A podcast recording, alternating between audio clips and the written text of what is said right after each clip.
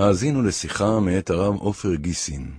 פרשת השבוע היא פרשת מסעי, בשבת הקרובה יגמרו לקרוא את ספר במדבר, וספר במדבר נגמר ברשימת המסעות שעשו בני ישראל מיציאתם ממצרים ועד שהגיעו לנקודה שבה אנחנו עומדים בפרשה, אחרי התקלה הגדולה שהייתה עם מדיין בבעל פאור, עם ישראל הגיע לארנון, לנחל ארנון, הרי מואב, מול ארץ ישראל, עומד להיכנס לארץ ישראל. ואז הם אמרו שירה. בתוך המצב הזה של השירה והשמחה, התורה אומרת כך: אלה מסעי בני ישראל אשר יצאו מארץ מצרים לצבאותם ביד משה ואהרון, ויכתוב משה את מוצאיהם למסעיהם על פי השם, ואלה מסעיהם למוצאיהם. והתורה נותנת רשימה שלמה של 42 מסעות. זה מתחיל ב"ויסעו מרעמסס" בחודש הראשון, בחמישה עשר יום לחודש הראשון ממחרת הפסח, יצאו בני ישראל ביד רמה לעיני כל מצרים, וכולי וכולי. ויסעו בני ישראל מרעמסס, ויחנו מסוכות. ויסעו מסוכות, ויחנו באיתם אשר בקצה המדבר, וכן הלאה הרשימה ממשיכה 42 מסעות. כאשר בכל מקום זה בנוי כך, וייסעו מכאן ויגיעו לכאן, וייסעו מכאן ויגיעו לכאן, זה חשוב, תכף נדבר על זה. אנחנו נתרכז כרגיל באיזה נקודה מסוימת. הפסוק אומר כך, ויכתוב משה את מוצאיהם למסעיהם על פי השם, ואלה מסעיהם למוצאיהם. באותו פסוק מופיע העניין של מוצאיהם ומסעיהם פעמיים הפוך. התורה אומרת שמשה כתב את 42 המסעות, מוצאיהם למסעיהם.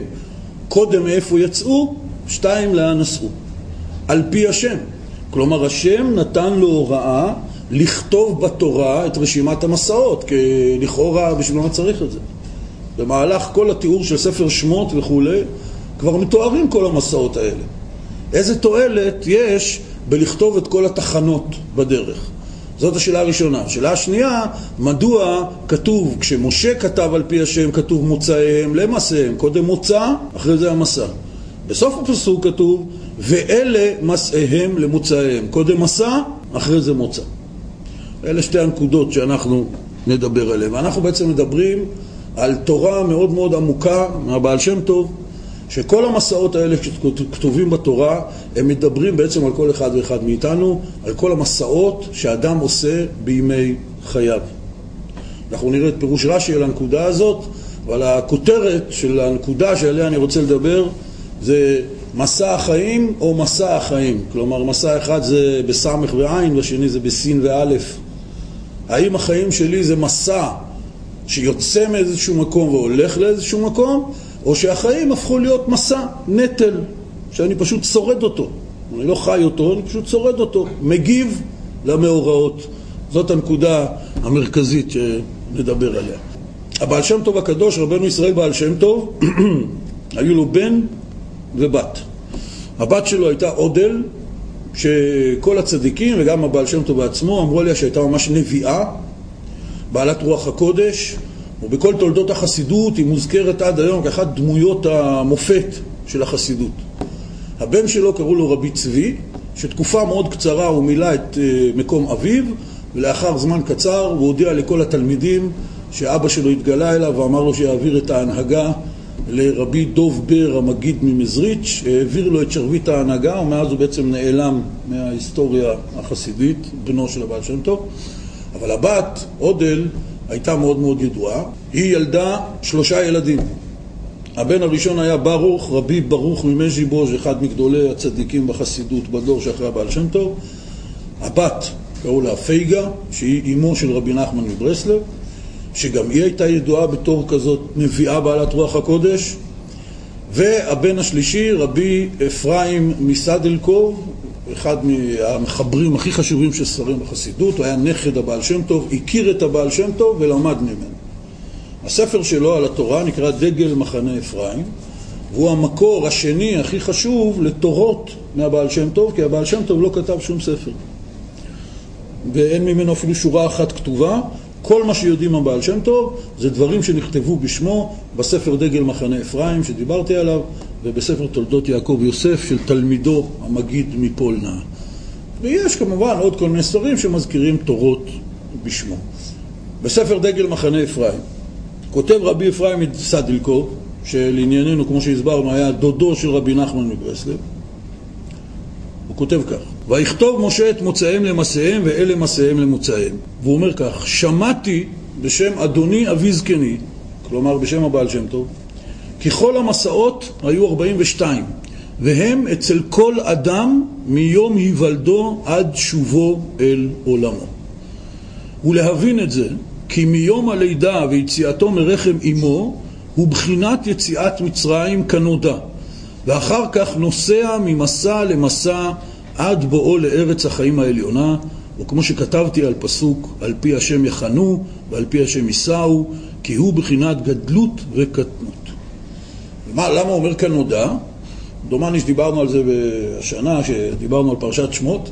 הארי הקדוש, יש לו תורה מאוד מאוד מפורסמת, שהוא מתאר את כל תהליך ההיריון והלידה ויציאת העובר מרחם אמו, ממש מראה את זה בפרוטרוט, פרט אחרי פרט, איך הכל מקביל לגמרי לכל תהליך יציאת מצרים ועשרת המכות.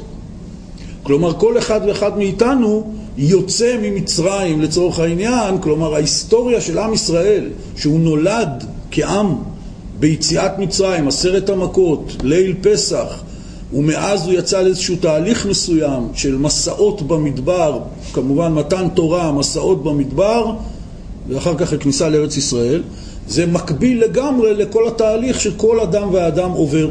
והבעל שם טוב הקדוש חידש, כמו שאנחנו חוזרים על זה כמעט בכל שבוע, שעיקר עניין לימוד התורה, לימוד החומש, במובן הזה של לימוד פרשת השבוע, מה שמכונה בחסידות לחיות עם הזמן, כלומר, הפרשה שנקראת באותו שבוע, יש לה איזו השפעה סגולית, מיסטית, על האירועים שקורים לכל אדם. ואם אדם יתבונן בפרשת השבוע, יחיה עם הזמן, ילמד את פרשת השבוע, הוא יכול להוציא ממנה המון רמזים אישיים לעצמו באופן כזה שהוא לומד את התורה שהיא רלוונטית עבורו.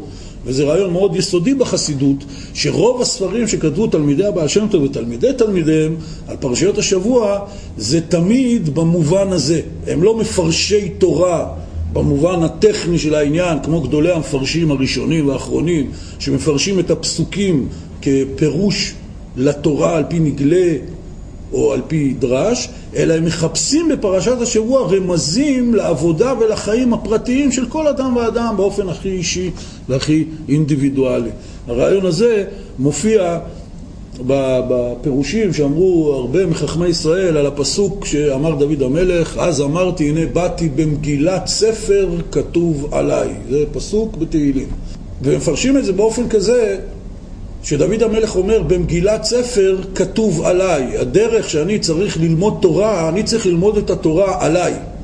שהתורה מדברת עליי, באופן כזה שיש לי שייכות איתה, יש לי קשר איתה, והיא הופכת להיות הספר שמורה לי את הדרך, באופן הכי אישי בעולם.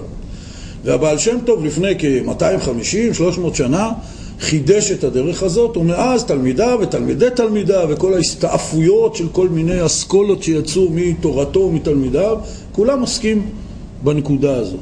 ולכן בא רבי אפרים מסעדילקום ואומר, כאשר אדם יוצא מרחם אמו, כאשר הוא נולד, הוא, הוא יוצא לחיים, זה כמו יציאת מצרים, וכשם שאפותינו עשו 42 מסעות במדבר, כך כל אדם ואדם, החיים שלו זה בעצם תהליך של ממסע למסע עד שהוא מגיע לארץ החיים העליונה, שזה במובן של הנמשל כאן, ארץ ישראל. הוא ממשיך ואומר, ובוודאי נכתבו המסעות בתורה להורות הדרך הישר לאיש הישראלי, לידע הדרך אשר ילך בו כל ימי חייו, לישא ממסע למסע. והוא ממשיך ואומר, אם בני ישראל היו נוסעים ובאים למסעות האלה ועושים אותם בשלמות, ולא היו משנים אותם במעשיהם, בוודאי היה מאיר להם כל מסע ומסע באור הגנוז בתוכו, ודי בזה למבין. והוא מסביר, והוא שאמר הכתוב אלה מסעי בני ישראל, ויכתוב משה את מוצאיהם למסעיהם על פי השם. פירוש, משה כתב בתורה המסעות איך הם עומדים ברומו של עולם מתחילת יציאת האדם מרחם אמו עד בואו לארץ החיים העליונה כדי שידע האדם הדרך אשר ילך בה על פי השם. ואלה מעשיהם למוצאיהם, היינו, איך שינו אותם במעשיהם ללא טובים ולכך לא נאמר כאן על פי השם, והבן זאת, והשם יורני בדרך הישר והאמת לפניו. אומר רבי אפרים מסעדנקו, לכל מסע היה מוצא, לכל מהלך בחיי האדם יש כוונה נסתרת, שורש, מקור. המסע זה הדבר שהאדם עושה, מה שמכונה בלשון החסידות המשכה. הוא לוקח את הכוונה הגנוזה, התוכנית העליונה, ומוציא אותה מכוח אל הפועל במעשים שלו, בקטע הזה שהוא עושה בחיים, שזה נקרא ההליכה במסע. אבל אם האדם לא הולך על פי המקור, על פי הכוונה הנסתרת, הגנוזה הראשונית, הוא משנה את הכוונה ולא מצליח להאיר באותו מעשה בחיים שלו את האור שגנוז בו. כלומר, הוא סוטה מהדרך. כמובן שנשאלת השאלה איך הוא ידע את הדרך. זו עוד שאלה, אולי נדבר על זה בהמשך. לכן הוא אומר כך, בפסוק כתוב, ויכתוב משה את מוצאיהם למסעיהם על פי השם. הוא כותב מה הייתה הכוונה של השם בכל מסע ומסע, מה היה המוצא, כלומר מה נקודת המוצא, מה הכוונה למסעיהם. אבל בני ישראל לא עשו כך. מפני שבמהלך כל המסעות האלה, כמו שכולנו יודעים, כפי שמתואר בתורה, מדי פעם הם עשו תקלות רציניות ביותר, עשו מעשים לא טובים.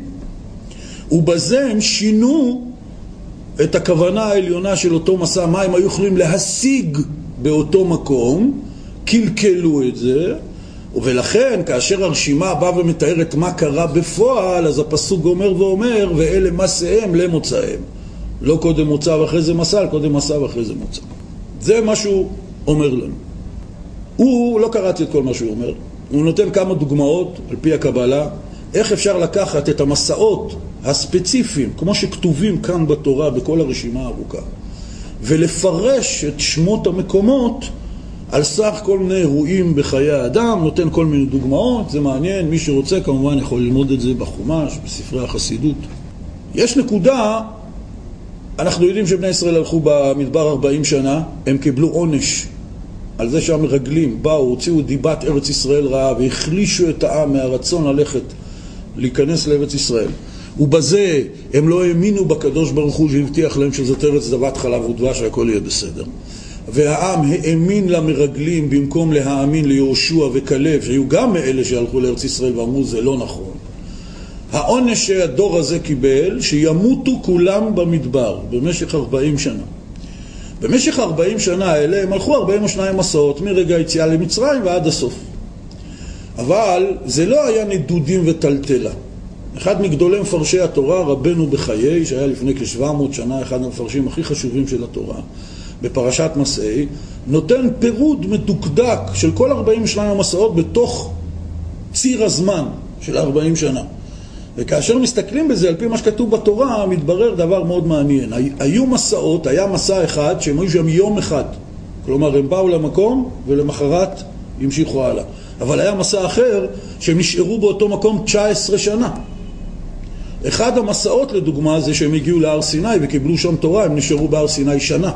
יוצא שמתוך 40 שנה, 20 שנה הם היו במקום אחד. וכל ארבעים המסעות האחרים היו בתוך עשרים שנה אחרים.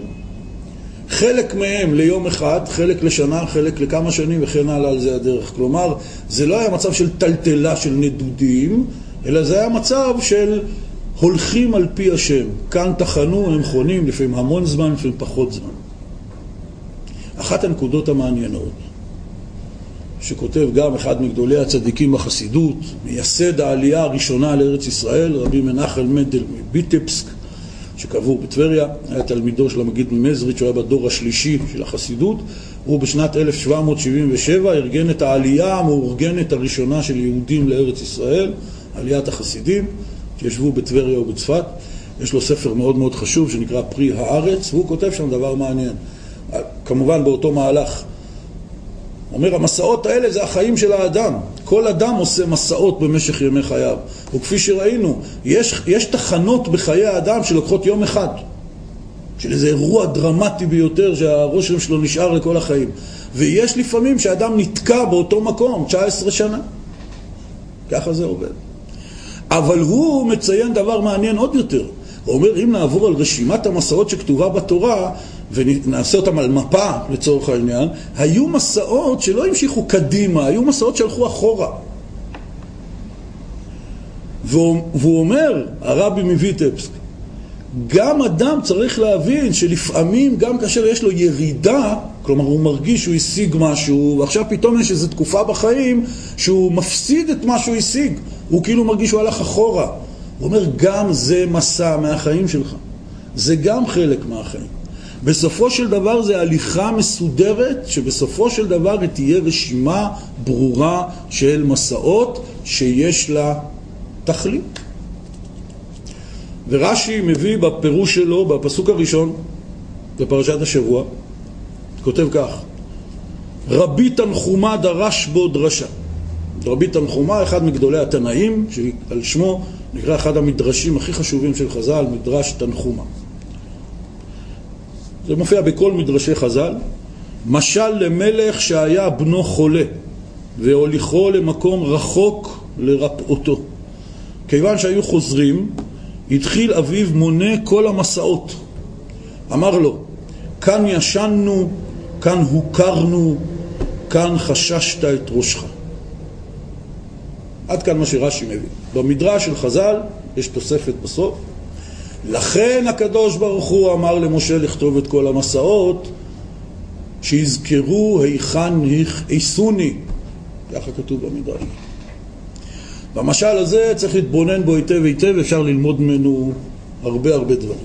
משל למלך שהיה בנו חולה והוליכו למקום רחוק לרפאותו. זה בעצם מהלך חיי האדם. יש מלך, יש לו בן, הבן זה כל אחד מאיתנו, והוא מוליך אותו למקום רחוק לרפאותו. כאשר האדם נולד, הוא בעצם נולד לתוך חיים שאמורים להיות לפחות מהלך שבמהלך החיים האלה הוא בונה את עצמו, הוא מרפא את עצמו.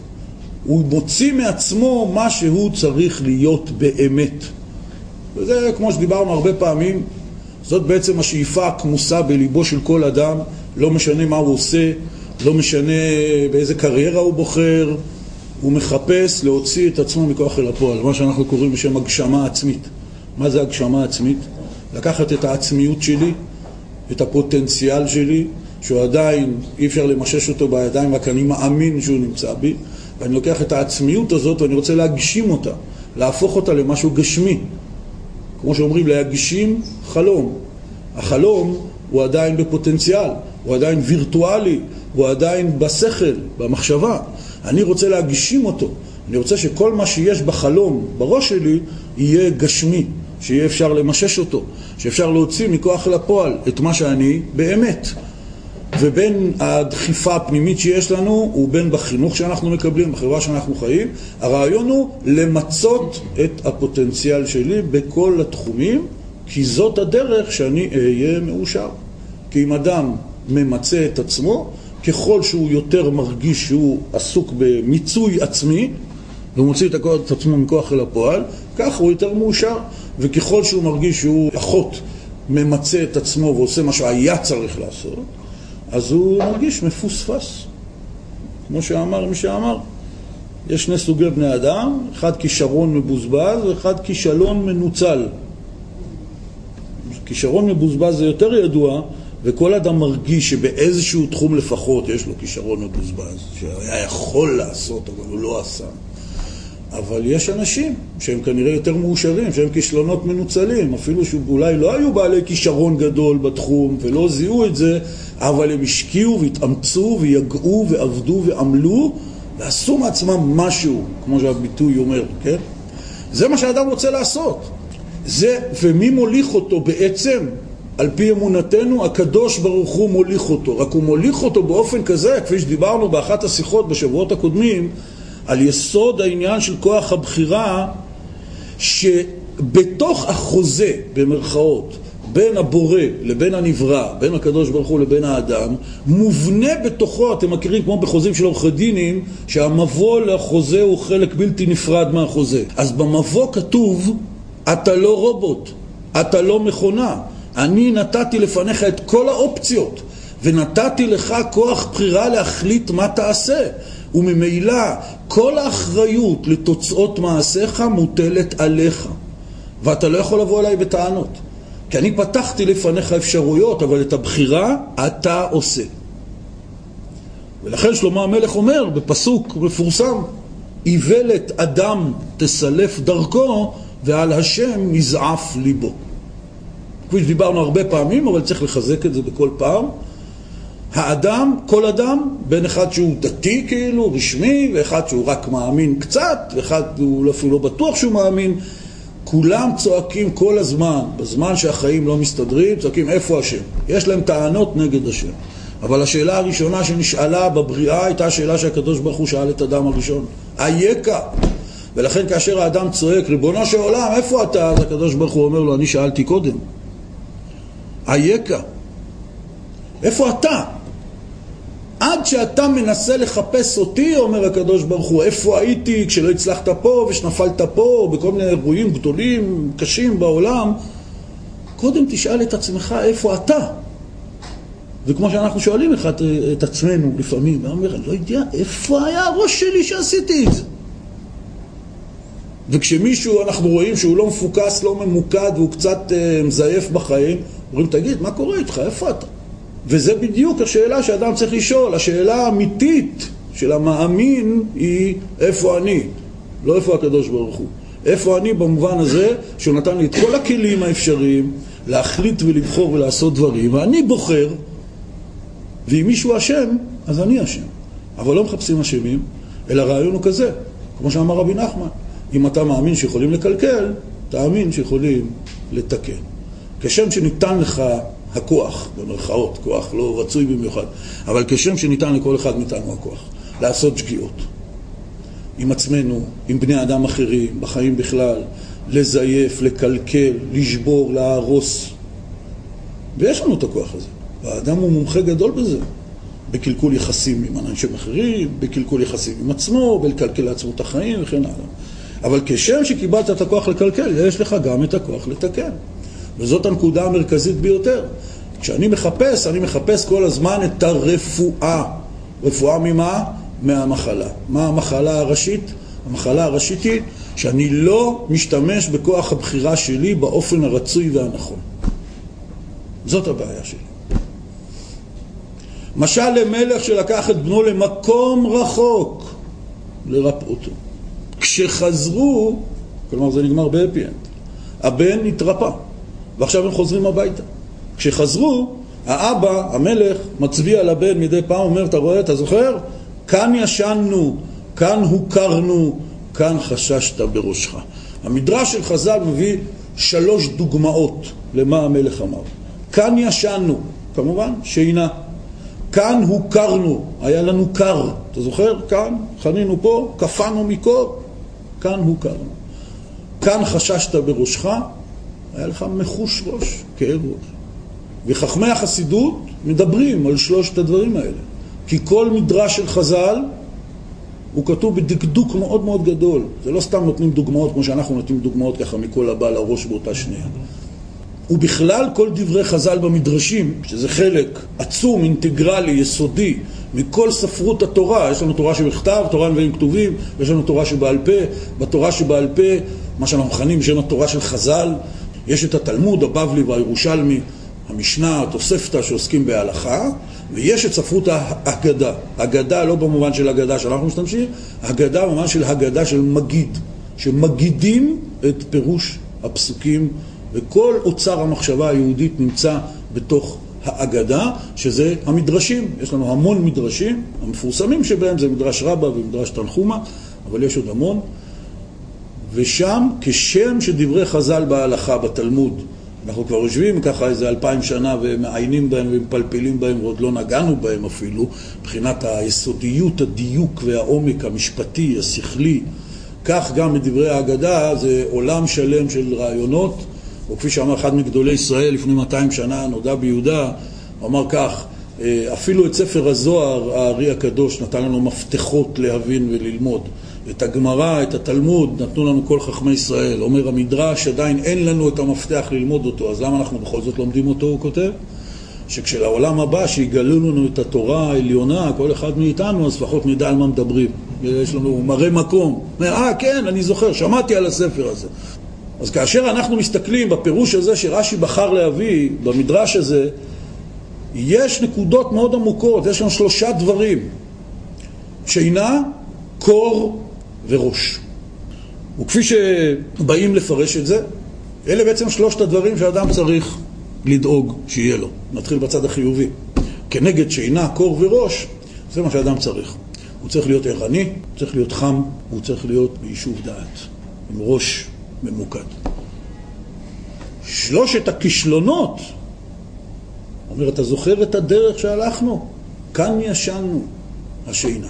כשאנחנו לומדים סיפורי מעשיות, זה הכל הולך על תורה ס' בליקוטי מוהר"ן, שרבי נחמן מבאר שם, שרוב בני העולם ישנים את ימיהם.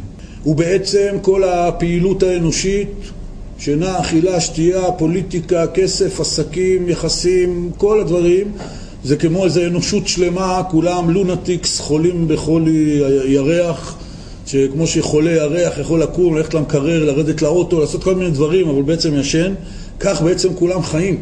אומר, כולם ישנים את ימיהם. הוא מדבר שם על העניין איך מעוררים בני אדם מהשינה. אבל מה זאת שינה? כפי ששינה, במובן הכי פשוט ופיזי של העניין, זה מצב שהוא בין מוות לחיים. חז"ל אמרו ששינה זה אחד משישים במיטה, אחד חלקי שישים ממוות, מפני שהאדם בעצם מאוד מאוד קרוב למוות, אבל עדיין נושם וחי.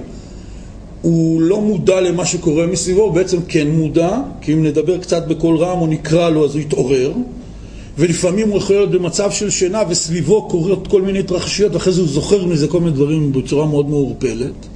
והמחשבה שלו ממשיכה לתפקד, אבל היא לא בצורה של מחשבה ערנית ומודעת, אלא בצורה של חלומות, שבעצם מחשבות שתפסו כיוון, מה שנקרא. כך זה גם במשל שרבי נחמן אומר שישנים את ימיהם, והוא מכנה את זה במילה הפשוטה, עבודה בלי שכל. כלומר, חיים ללא משמעות. אדם חי, שואלים אותו, מה נשמע? מה? חיים, סוחבים, שורדים. אבל בשביל מה אתה חי? אתה עובד. עבודה זה מטרה? לא, מה פתאום. זה אמצעי כדי לקבל שכר. השכר זה מטרה? לא, מה פתאום. השכר זה אמצעי כדי לקנות מה שאני צריך. לקנות מה שאני צריך זה מטרה? יש אנשים שחושבים ככה, זה השופינג. זה... אבל לא, לא. לקנות מה שאני צריך זה גם אמצעי. מה המטרה? לחיות. שיהיה לי בגדים, שיהיה לי חם בחורף, קר בקיץ, שיהיה לי אוכל, שתייה וכן הלאה, זה הדרך. יופי, אז הכל בשביל החיים. ובשביל מה חיים?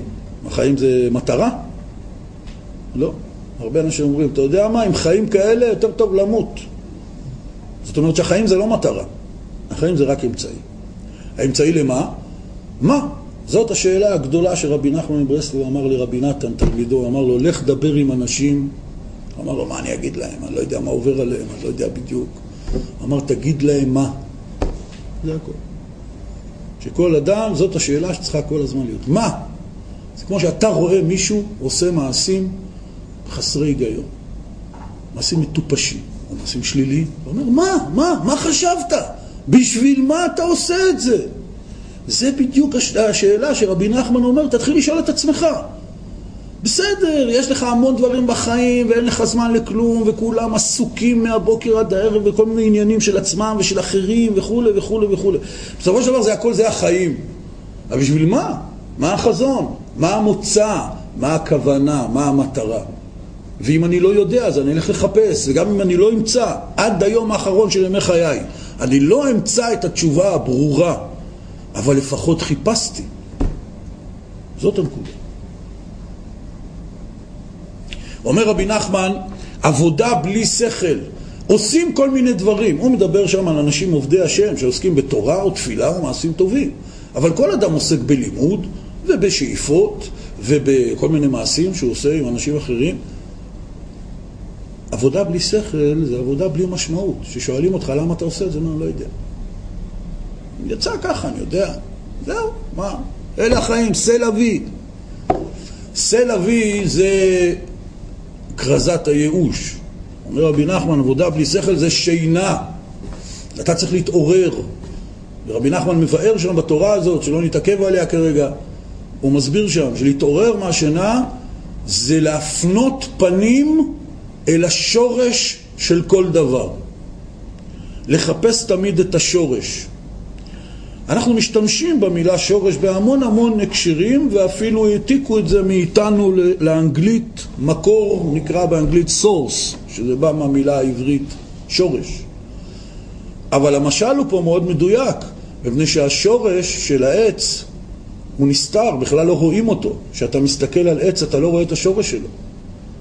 מבחינתך, אלמלא היית יודע והיית לומד, שילד מסתכל פעם ראשונה על עץ, אז הוא רואה עלים, פירות, ענפים וגזע. הוא לא רואה שורש, השורש לא קיים מבחינתו. אבל אנחנו, שאנחנו יותר חכמים, אז אנחנו יודעים עד כמה השורש חשוב. הוא החלק הכי מכוער בעץ, אין לו שום יופי, הוא קבור באדמה, זה סתם מין ענפים מעוותים כאלה מלוכלכים באדמה. אבל הוא מושך את החיות לכל העץ. גם אם יש עץ של 150 מטר גובה, ויש כאלה עצים, אז העלה האחרון, בגובה 150 מטר, מושך חיות מהשורש שקבור באדמה. זאת אומרת, כאשר אנחנו מחפשים שורש של משהו, אנחנו מחפשים מאיפה הוא שואב חיות. וכמו בהרבה מקומות, אם אתה רוצה להרוג דבר, לחסל דבר שלילי, לך למקור החיות והפרנסה של הדבר, סגור אותו, סגרת את הכל, הכל יתייבש. כך זה גם אצלנו. כאשר אני רוצה לתקן בעצמי דבר שלילי, אני צריך לחפש את השורש שלו. כאשר אני רוצה להתמקד בדבר חיובי, אני צריך לחפש את השורש שלו ולהיות מודע אליו. אומר רבי נחמן, להתעורר מהשינה פירושו שאני מפנה את הפנים אל השורש של הדברים. וזה נקרא להיות ערני. המלך אומר לבנו, שהם חוזרים. מה המשל פה? המשל הוא פה, אחרי שבני ישראל יצאו ממצרים והיו 40 שנה במדבר ועברו 42 מסעות והנה הם עומדים על שער ארץ ישראל. אוטוטו מגיעים לתכלית ולמטרה שכבר מחכים ל-40 שנה. אז עכשיו בא הקדוש ברוך הוא ואומר למשה, תכתוב להם את כל המסעות. זה נקרא שחוזרים. חוזרים סקירה אחורה. איך הם אומרים היום? אז מה היה לנו? זה הכותרת של פרשת מסע. אז מה היה לנו? היה לנו 42 מסעות, וייסעו מכאן, ויחנו כאן, כאן עשיתם את הבעיה הזאת, וכאן עשיתם את התקלה הזאת, וכאן לא התנהגתם יפה פה, ופה עשיתם את זה, וכן הלאה, וככה זה מתואר בפרשה. וזה מה שהמדרש אומר שם. תחזור איתם שיראו איפה הם הכעיסוני. אז כשהם חוזרים, המלך אומר לו, כאן ישנו. זאת בעיה מספר אחת בחיים שלך. בעיה שנייה, כאן הוכרנו, זה הקרירות. גם זה, כמו השינה, יסוד גדול מאוד שהתורה מדגישה לפנינו, דיברנו על זה כשלמדנו על עמלק. כאשר התורה באיזו יציאה לא שכיחה בכלל של הקדוש ברוך הוא, שהוא מצווה עלינו לזכור את מה שעשה לנו עמלק ולהילחם בו ולהשמיד אותו כאשר יהיה לנו את האפשרות. הוא מתאר מה עמלק עשה, למה הוא כל כך נורא. ואחד הדברים שהוא כותב שם, אשר קרחה בדרך. ורש"י מפרש שם שלושה פירושים. קרחה, זו מילה מוזרה. אז בהקשר שלה בתוך המשפט, לא ברור כל כך מה הכוונה. אשר קרחה בדרך. אומר רש"י, יש בזה שלושה פירושים. אחד לשון מקרה, קרה לך בדרך, נתקלת בו, מקרה. שתיים, לשון קרירות.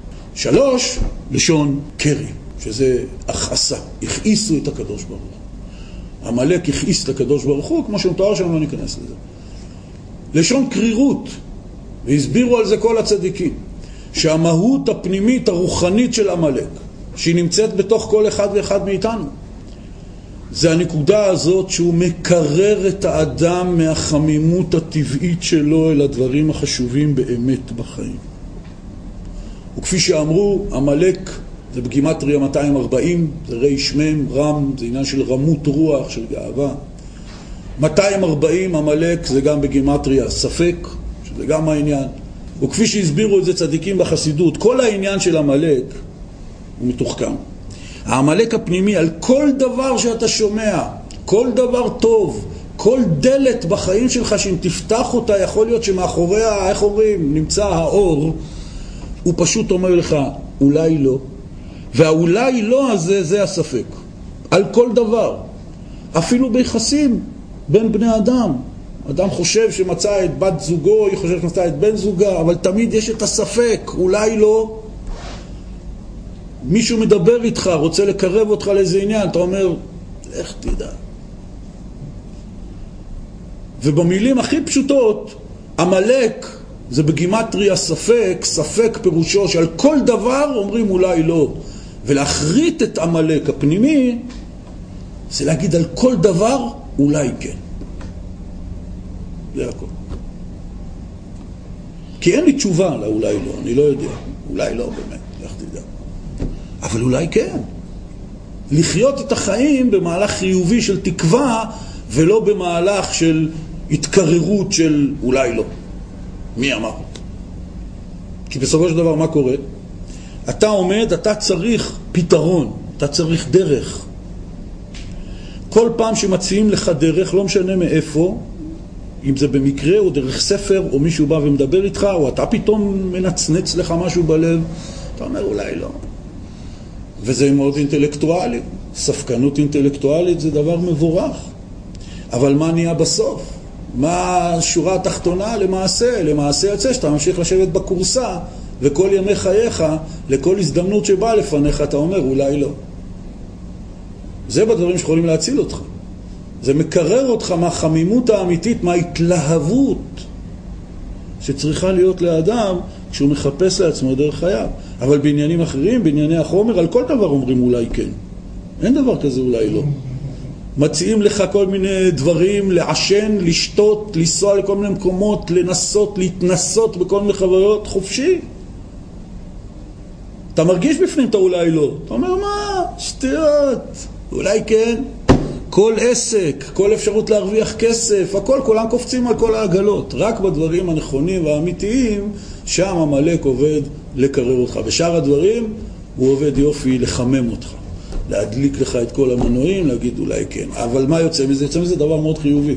שכאשר אני מבין שהבעיה שלי שעל כל דבר אני אומר אולי לא, אז אומרים לך לא. תתחיל לחיות בחיים של אולי כן, במובן הרוחני. אתה אומר, אני לא יודע איך, אתה יודע, אתה אלוף העולם בזה. אתה מאומן בזה, מיומן בזה, בתחומים אחרים אתה אלוף העולם בלהגיד אולי כן. אז, אז בעצם את הטכניקה אתה מכיר. כל מה שאתה צריך זה להכיל את זה גם על התחום הזה. הקרירות זה דבר קשה, דבר חריף. זה מקלקל את היחסים של האדם עם עצמו.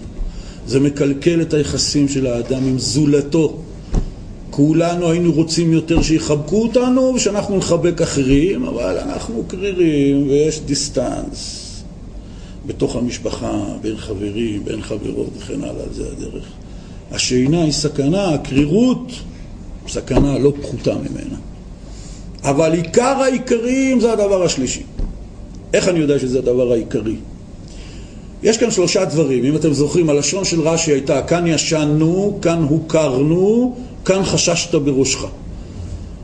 אז יש בספרים, אומרים, תשים לב, המלך מדבר עם בנו, במשל זה הקדוש ברוך הוא עם עם ישראל. ישנו, הוא אומר לו בלשון רבים. הוכרנו, הוא אומר לו בלשון רבים. אבל חששת בראשך, הוא אומר לו בלשון יחיד. זאת אומרת, בקטע של השינה, אז הוא איתך. הקדוש ברוך הוא עוד איתך. בקטע של הקרירות הוא עוד איתך, אבל בחששת בראשך אתה לבד. מה זה חששת בראשך? זה חושר יישוב הדעת. זה מה שיש לאדם. על השינה עוד אפשר להתגבר, על הקרירות אפשר להתגבר, אבל חוסר יישוב הדעת קשה מאוד להתגבר. אדם לא ממוקד. דיברנו על זה בפעם שעברה, בשבוע שעבר. את הערכים האמיתיים והנכונים שעל פיהם צריך לחיות, בסך הכל כולנו מכירים וכולנו יודעים. יכול להיות שפה ושם יש חילוקי דעות בין אנשים, אבל בסך הכל הכללי יש איזה קונצנזוס שלם. והעיקר העיקרים הוא שכל אחד יודע לעצמו את מערכת הערכים שבה הוא מאמין ועל פי הוא היה רוצה לחיות. הבעיה היא שכל פעם שיש לו את הניסיון הקטן ביותר, בדיוק ברגע שהוא היה צריך את האמונה הזאת, את הערך הזה, הוא בדיוק שוכח אותה. אריאל זילבר יש לו שיר יפה שאומר אני חושב על זה ואחר כך שוכח. זאת הבעיה המרכזית של כולנו. בחוכמה שלאחר מעשה או בחיזוי העתיד, כולנו אלופים. אם מישהו יושב איתנו ומבקש מאיתנו, תסביר לי איך צריך לחיות, בוא, רק בוא אני אגיד לך, טוב שנתת לי פתחון פה, שאני אוכל להוציא את פניני החוכמה שיש לי להגיד לך. הבעיה היא שזה יפה מאוד בתיאור לעתיד או בניתוח של העבר, הבעיה שבדיוק ברגע הנתון שאני צריך את זה, אני שוכח את זה. קראתי מדף שלם של ספרים נגד כעס, אבל ברגע שבא לי ניסיון הכעס, אני שוכח את כל מה שקראתי. ולכן, כמו שאמרנו פעם שעברה, מדברי רבי נחמן שדיבר על זה, שחודש תמוז וכל עניין של שלושת, המצרים, שלושת השבועות של בין המצרים, העניין של חודש תמוז זה העניין של הזיכרון. איך לזכור את מה שאני צריך לזכור באותו רגע שנצרך לי. כי לפני ואחר כך, ואז יוצא מצב, זה מעין מצב שאתה בא לאדם והוא אומר, לא צריך לחיות חיים ערכיים, יש לי את זה בספרים. במדף של הספרים שלי בבית כתובים כל הדברים הטובים, כל האמיתות, כל הערכים, הכל. זה בסדר, אני מסודר. מה מסודר? זה במדף. איך זה מתבטא בחיים שלך בפועל? האם אתה אדם שיודע לעמוד בניסיון? האם אתה אדם שיודע להשתמש בכוח הבחירה שלו? מפני שכוח הבחירה פירושו ככה, איך אני מגיב לאירועים? אני מעוניין להגיב לאירועים בחיים שלי על פי הערכים שלי. ואז אני אזכה לעונג הגדול והעצום שהזכרנו, להיות שלם עם עצמי. אין תענוג יותר גדול מזה בחיים, ללכת עם מצפון שקט ולהיות שלם עם עצמי בכל מצב ומצב. גם בדברים שאני עושה עם עצמי, וגם בדברים שאני עושה עם בני אדם אחרים, וגם כלפי קוני ובוראי, שאני יודע שאני יוצא ידי חובה. אם אדם שלם עם עצמו, אז הוא רגוע, טוב לו, הוא לא מאוים משום דבר בחיים, הוא לא מאיים על אף אחד בחיים, הוא חי את עצמו בעצמו, אדם פנימי, שזה יסוד היסודות של מה שהיהדות והחסידות, ובמיוחד השיטה של רבי נחמן, זה הנקודה שלנו. אבל איך אני מגיע למצב שאני יכול באמת להגיב לאירועים בחיים שלי בכל רגע נתון על פי מה שאני באמת מאמין? מפני שאם אני אעשה לעצמי רשימת אירועים של יום אחד, של שעה אחת, אירוע, רוביקה של אירוע, הרוביקה הבאה, התגובה שלי. והרוביקה השלישית, הערה, שיפוט. בסדר, לא בסדר. אז היה אירוע X, הגבתי Y, זה מה, שהייתי, זה מה שאני רוצה באמת ככה להגיב לכאלה אירועים, וככה אירוע אחרי אירוע, בן אדם עושה לעצמו חשבון נפש, ש... כל שעה, כל יום, כל שבוע, לא יודע, זה יוצא טוב. והוא מגלה פתאום שהדבר המרכזי שחסר לו זה יישוב הדעת. יישוב הדעת פירוש שהדעת שלי תמיד מיושבת ורגועה, מוכנה לפעולה. כי הבעיה היא למה אני שוכח את מה שאני, איך הייתי רוצה להגיב. אני שוכח כי הדעה שלי היא מבולבלת ומטורפת. מטורף בעברית פירושו מבולבל, כמו לטרוף ביצה, זה נקרא לבלבל ביצה. ומרוב הייתי עסוק וחשבתי על משהו אחר, ואתה לא יודע איזה לחץ הייתי וכל הדברים האלה, אז uh, לא התנהגתי כמו שהייתי רוצה להתנהג. אז פעם ב- זה בסדר, אבל שזה כמעט בכל מצב, זה בעיה רצינית. לכן השינה, כלומר שחיים בלי שכל, שחיים בלי משמעות, זה בעיה. הקרירות, שעל כל דבר זה אולי לא, על כל דבר יש את הדחייה, את ההתרחקות, ולא מעוררים את החמימות הפנימית, הטבעית, האנושית, הפשוטה, במקומות שבהם צריך לעורר אותם, זה גם בעיה. אבל לשני הדברים האלה, השינה והקרירות, יש עוד איזושהי עצה, יש פתרון. כי הוא אומר לו, הייתי איתך, אני איתך שם. אבל יישוב הדעת, זה הבחירה, כאן אני לא איתך. וכפי שדיברנו אז בשיחה על הבחירה, שזה דבר מדהים, שהרמב"ם כותב שהכוח הבחירה זה עמוד התורה והמצווה, זה איכות השדרה של כל אמונת היהדות. מה פירוש? מה שחז"ל אמרו במסכת ברכות, הכל בידי שמיים חוץ מיראת שמיים. הקדוש ברוך הוא ברא את העולם באופן כזה שחלק מסוים מהעולם הוא שלל ממנו את כוחו והשגחתו. מהו? ההחלטות שלך על עצמך, זה רק בידיך, אני לא מתערב. אני לא מתערב במובן הזה כמו שהולכים עם ילד קטן פעם ראשונה לבריכה ושמים אותו במים, ככה לימדו אותי לשחות. זה היה בשנות ה-60, היום אני לא יודע אם זה מקובל, כן? פשוט לקחו אותי וזרקו אותי למים. עכשיו אני בולע מים ובוכה וצועק ואבא שלי הבריון עומד על הבריכה והוא לא בא לעזור לי. ככה לימדו אותי לשחות. ילד מתחיל ללכת, אז הוא מתחיל, הוא קם, והוא נופל, והוא קם, והוא נופל, והוא רגיל שאתם באים, קופצים אליו ולוקחים אותו, ואוי ואבוי, וקיבלת מכה ולא קיבלת מכה, ופתאום יש איזו סיטואציה שהוא הולך, נופל, אומרים לו יופי, יופי, תקום, תקום. הוא מרגיש נטוש, אבוד, דחוי, מי יודע מה ילד מרגיש. אבל אין ברירה. אז ככה זה גם כאן. חוץ מה שאתה עושה ובוחר אם להיות אדם ערכי או טוב זה רק בידיך. יישוב הדעת. אלה שלוש התחנות שהוא אומר לו, אתה זוכר מה היה? אבל עכשיו יש שאלה מאוד גדולה, גם במשל, למה המלך צריך להכניס את הבן שלו לדיכאון? זה ילד שנסעו איתו למקום רחוק בשביל לרפא אותו. ברוך השם התרפא. חוזרים הביתה, הכל טוב, הכל סבבה. למה להרוס לו את המצב רוח? כאילו, אתה זוכר כמה היה קשה פה, והיה קשה פה, והיה קשה פה, ופה כאב לך הראש, ופה... מה? למה צריך לעשות את זה? זה במשל. אבל בנמשל עצמו, בסיטואציה שאנחנו מדברים עליה, למה הקדוש ברוך הוא צריך, אחרי 40 שנה שכל הדור ההוא מת במדבר, אנחנו מדברים פה על דור חדש, סוף סוף, אחרי מאות שנות גלות ועבדות במצרים, ואחרי עוד 40 שנה של נדודים במדבר, סוף סוף עומדים בערבות מואב מול ירדן יריחו, בשער לארץ ישראל, אוטוטו, הירדן, ברוך השם, זה לא האמזונס, זה בסך הכל כמה עשרות מטרים במקום הרחב, הולכים לעבור את הנחל הקטן הזה, והגענו לארץ ישראל, או כפי שרבי אפרים מסעדיקוב אומר, שהחיים של האדם זה ממסע למסע, ממסע למסע, עד שהוא מגיע לארץ החיים העליונה. ארץ ישראל מכונה בשם ארץ החיים. למה צריך עכשיו להחזיר, להזכיר להם את כל הדברים שלא היה בסדר? מה זה נותן? אז כמובן שבאופן הפשוט זה נותן דבר אחד, תזכרו את זה ותפסיקו עם זה. ללמוד מזה מוסר. אבל יש מהלך יותר עמוק, שכותבים חכמי החסידות, שבמילים של היום נקרא לזה ככה. במילים של היום הרעיון הוא כזה, אם אנחנו נזכרים באותן תחנות שבהן ישנו, בהן היה לנו קר, בהן לא היה לנו יישוב דעת, כל המסעות האלה שחלק מהם גם היו אחורה, ובכל המסעות האלה כל מיני אירועים לא טובים, זה כדי ללמוד שהכל היה חלק מתוכנית החיים וכל מצב בחיים, גם המצב הקשה ביותר, איך אומרים היום, הוא לא רק בעיה, הוא אתגר, הוא הזדמנות, זה הנקודה. ואם היה איזשהו אתגר או הזדמנות בחיים שהיה קשה והיה פוטנציאל של ריסוק ואני נפלתי ואני לא הצלחתי ולא מיציתי אותו ולא עמדתי בניסיון וקלקלתי. עדיין אני יכול ללמוד מזה המון. חז"ל אמרו משפט מדהים. אמרו, אין אדם עומד על דברי תורה, אלא אם כן נכשל בהם.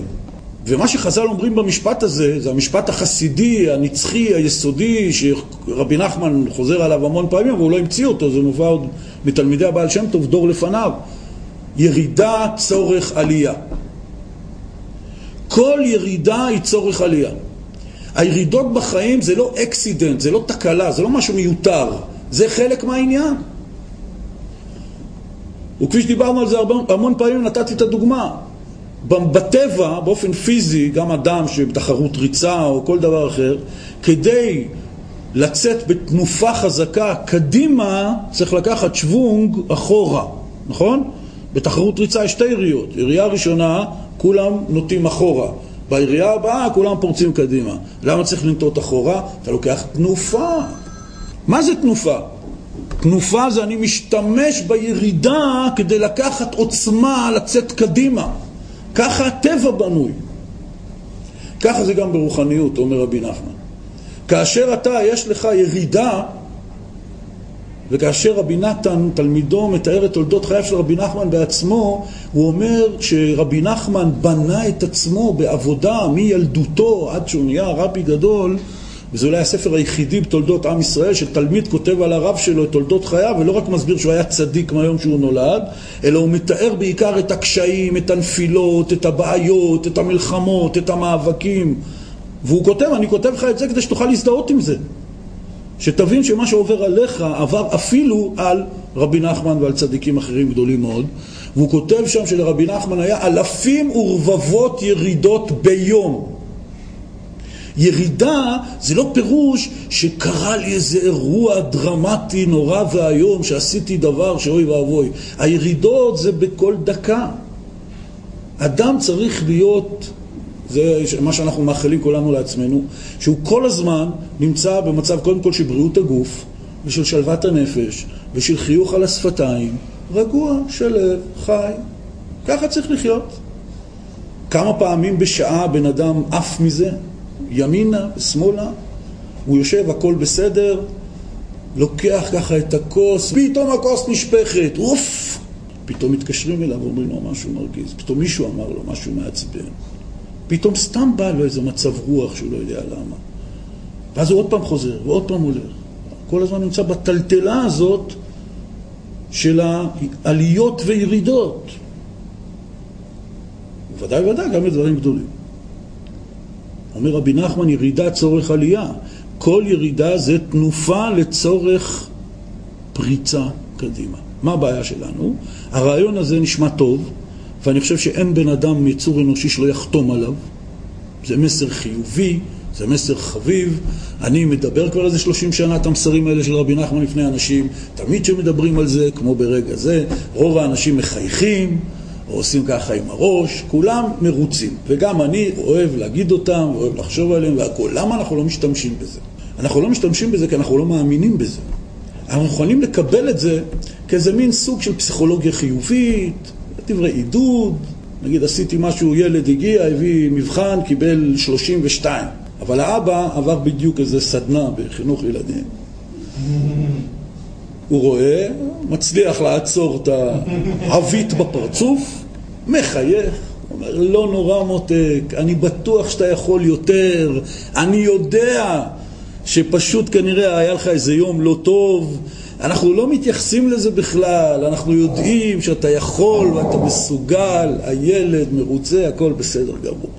אבל הילד יודע שאבא לא חושב שהיה לו יום קשה. למה? כי במבחן הקודם הוא גם קיבל 64, אה, לפני שאבא הלך לסדנה. אז אה, מה קורה? אז אה, יפה, כל הכבוד לו. הוא רוצה לעודד אותי, רוצה ללטף אותי, רוצה להתייחס אליי בצורה חיובית. דבר יפה מאוד. ככה זה נראה גם לנו. אנחנו אומרים לקדוש ברוך הוא ואו לצדיקים שכותבים ספרים ואו סתם למישהו שמעודד אותי, יש לו אינטרס לעודד אותי כי הוא יודע, כי מה, מה עכשיו יצא מזה שהוא ישבור אותי? יגיד, כן, אתה יורד, אתה נופל, אתה אפס, אתה מרוסק, לא יצא מזה כלום. אז בשביל לעודד אותי, לנחם אותי, אז הוא אומר לי, לא, ירידת צורך עלייה, ואל תדאג. אבל, אז מה ההבדל בינינו לבין אנשים כמו רבי נחמן, או אפילו קטנים ממנו, אנשים צדיקים גדולים, שזכו לעבוד על עצמם ולבנות את עצמם באופן אמיתי? ההבדל הוא שהם האמינו בזה באמונה שלמה. ולכן, כאשר הם יורדים, כאשר הם נופלים אחורה, הם לוקחים את הדבר הזה ומתייחסים אליו באמת ובתמים, בשוויון נפש מוחלט, כמו שהרץ בתחרות ריצה, בירייה הראשונה שהולך אחורה, הוא אומר, אוי, מה עשיתי? הלכתי אחורה, התרחקתי 20 סנטימטר מהמטרה. לא, הוא יודע וברור לו לחלוטין הטכניקה של איך לנצל את הנטייה אחורה לתנופה קדימה. זה העניין של השוויון נפש, זה היישוב דעת. רבי נחמן אמר לחסידים שלו, אתם יודעים מה ההבדל ביני לביניכם? כלומר, למה אני הצלחתי להגיע למדרגות מאוד גבוהות בעבודת הבורא ברוחניות? כי אני, גם אם אני אעבור על כל התורה כולה, ברגע הבא אני אעבוד את הקדוש ברוך הוא כאילו לא קרה כלום. הוא לא נותן לנפילות שלו להשפיע עליו בכלום. רבי נחמן אמר שעומד לפניך ניסיון מאוד גדול בחיים, שאתה יודע, שאתה מרגיש, שאתה מתפתה לעשות דבר שהוא לא טוב. תנפח אותו כאילו זה הדבר הכי נורא בעולם. מדוע? אולי בכל זאת תימנע ממנו. אבל אם קרה ועשית ונפלת והתפתית, תקטין אותו שיהיה הכי מיקרוסקופי בעולם. אומר רבי נחמן, לא מספיק שעשית עבירה, אתה רוצה גם להיות עכשיו בעצבות, לעשות עוד עבירה. ובהקשר שאנחנו מדברים, לאו דווקא במובן של מצוות ועבירות, כאשר אני נפלתי ונכשלתי, יש לי כישלון, מהדהד, עומד מולי. לתת לכישלון הזה להשפיע עליי זה עוד כישלון. אז מאחד נהיה שניים. ולכן, המהלך האמיתי הוא לדעת שיש ירידה צורך עלייה. ולכן כאשר אני מתבונן במקומות שנפלתי, אני לומד מהם. מה שנקרא הפקת לקחים.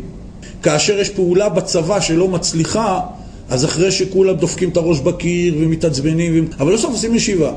ובישיבה עכשיו לא יושבים ביחד לקונן ולבכות אחד בזרועות השני, למה טעינו?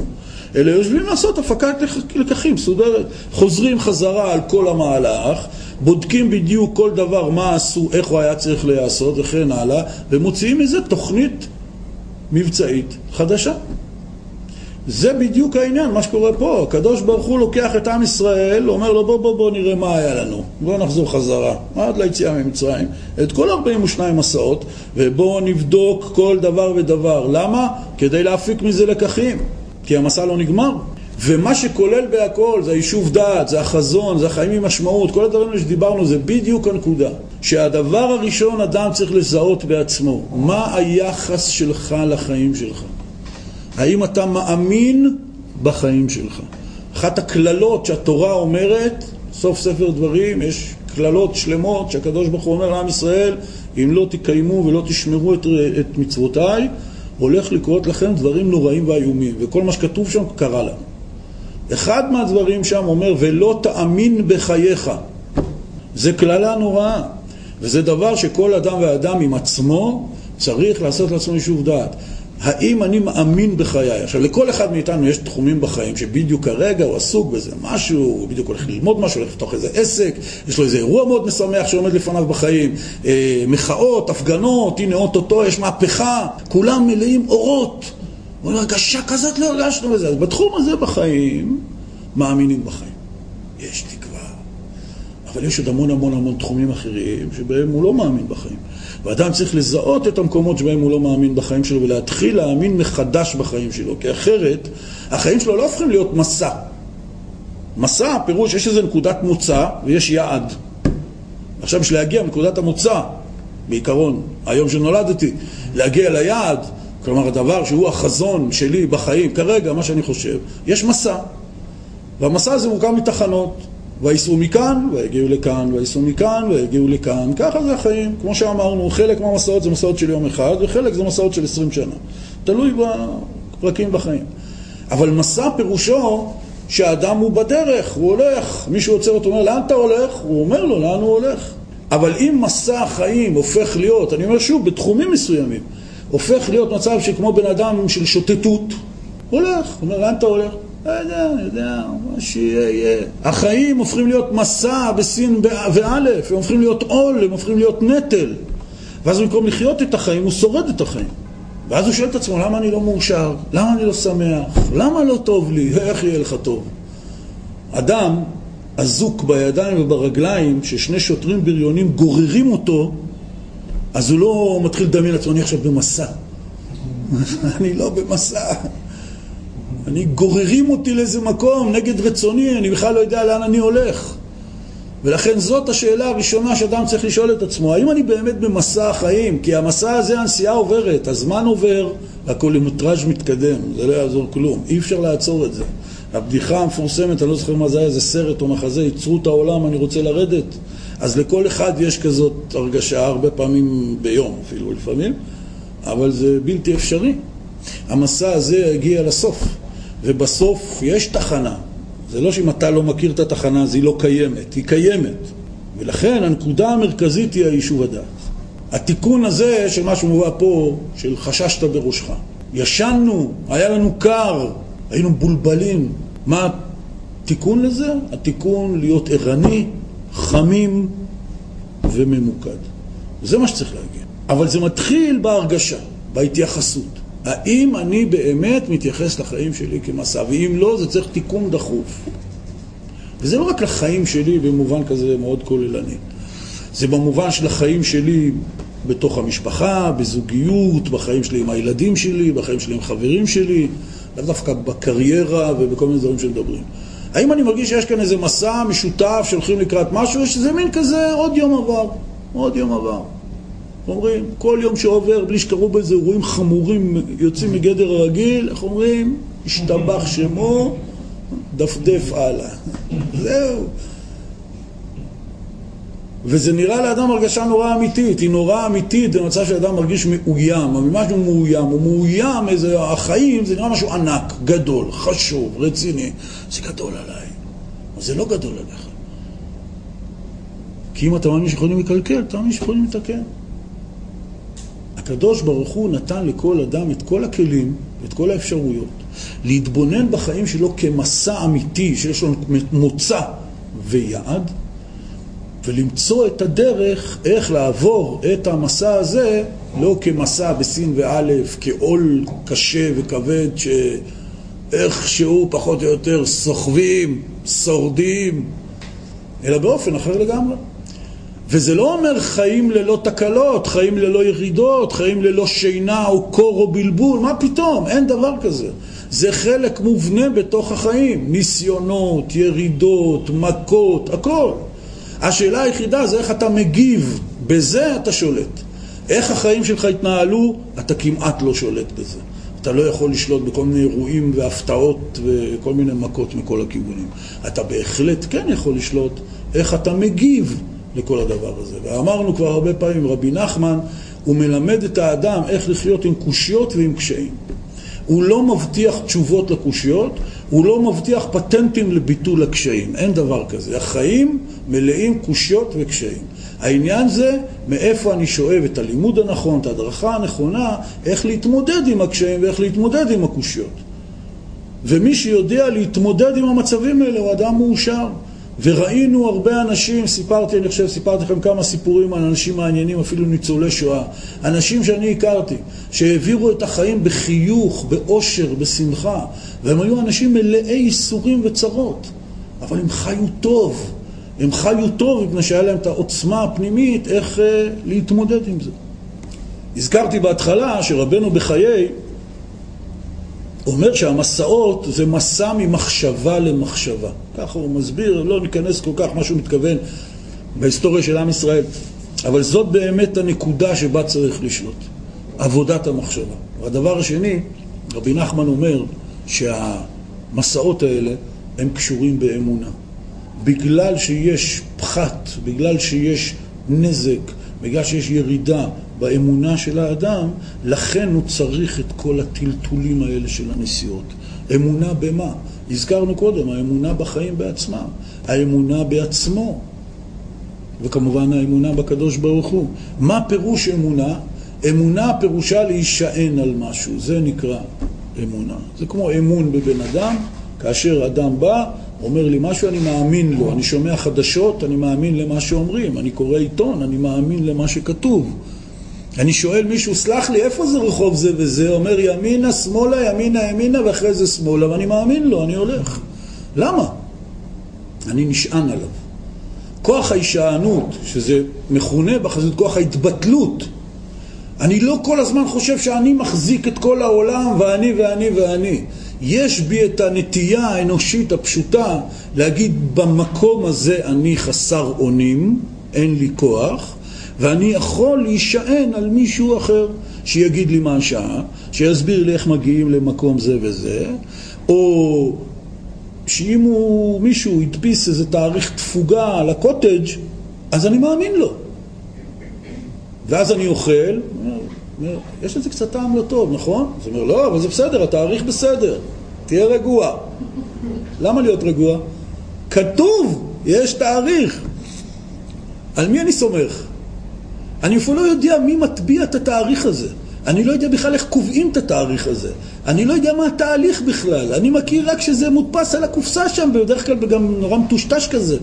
תאריך. אני סומך, אני נשען. לסמוך זה להישען. והאדם חי חיים של אמונה כל הזמן. הוא עובר את הכביש, הוא נוהג בכביש, הכל על סמך אמונה, הוא קורא עיתון, הוא מברר מה המזג אוויר למחר, הוא רוצה לדעת מה שער הדולר היציג, זה לא משנה, הוא כל הזמן סומך ומאמין למקורות מידע, לבני אדם, לאנשים שיצרו כל מיני דברים, לאנשים שעושים את האוכל, לאנשים שמפקחים על המים שהוא שותה, הכל בנוי רק על אמונה. בלי אמונה אי אפשר להתקיים אפילו דקה. אבל השאלה הגדולה זה במה אני מאמין ובמה אין לי מספיק אמונה. זאת הנקודה פה.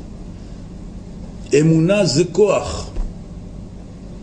אבל ברגע שאני פוגם באמונה, בדברים החשובים, כלומר לא מאמין בעצמי, לא מאמין בחיים שלי ולא מאמין בבורא שלי, שמכוון אותי ומדריך אותי באופן הזה שהוא פורס לפניי אפשרויות.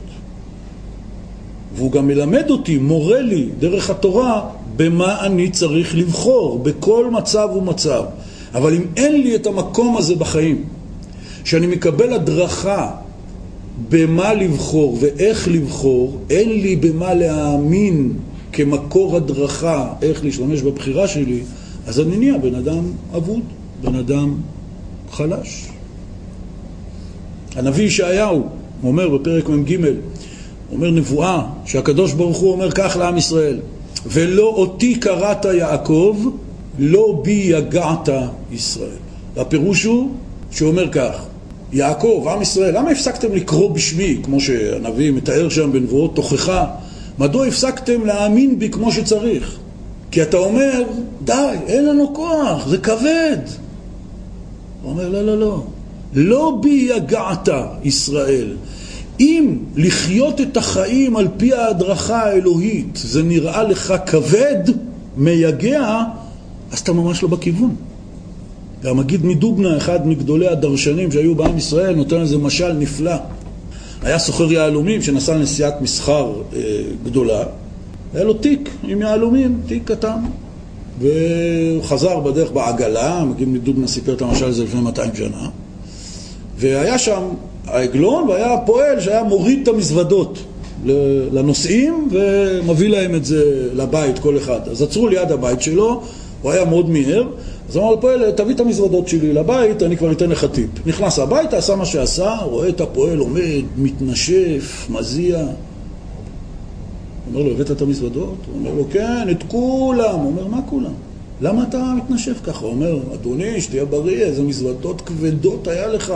הוא אומר אוי ואבוי, ההגנה נסע לי עם היהלומים. הוא אומר לו, מה הכוונה? הוא אומר, אני היה לי תיק קטן וקל שהיו בו יהלומים. אם אתה הבאת מזוודות גדולות כבדות, אז דבר אחד אני, אני יודע, זה לא המזוודות שלי. אומר המגיד מדובנה אותו דבר. הקדוש ברוך הוא אומר, אם אתה מרגיש שכתוצאה מלהידבק בי, לעבוד אותי, ללמוד את תורתי, להתפעל אליי, אתה יגע ועייף וזה כבד, זה לא התורה שלי, זה לא התפילה שלי, זה לא מה שאני תכננתי. וכך בהשאלה זה גם על החיים. הקדוש ברוך הוא נתן לאדם את הכלים איך לעבור את החיים בקלות. לא בלי קשיים, כמו שאמרנו, אלא עם הכוח להתגבר על קשיים. ואם האדם מרגיש שהחיים כבדים עליו, הוא יגע כבר מהחיים, החיים הם מסע כבד, זה לא החיים שהתכוונו. היה צדיק אחד בליטא, רבי אלכסנדר זיסקין מהרודנה, כתב ספר ידוע שנקרא יסוד ושורש העבודה. לפני פטירתו, המילים האחרונות שהוא אמר, הוא עשה ככה עם האצבע, ואמר הופ, קפצנו. ביידיש זה נשמע יותר טוב. כשסיפרו את זה לרבי נחמן, רבי נחמן מאוד מאוד שיבח אותו. אמר, ככה בן אדם צריך למות. עבר את החיים עם כל מה שיש בהם והכל. ברגע האחרון הוא אומר, עברנו. ככה עברנו, בקלות. זה המטרה שצריך להיות. אז הקדוש ברוך הוא אומר, נתתי לך חיים, החיים יכולים להיות קלים. אם החיים כבדים, משהו לא מתפקד במערכת. אתה צריך לבדוק את עצמך. ניתן להשיג שיעורים נוספים מאת הרב עופר גיסין בטלפון 0527 12 12 31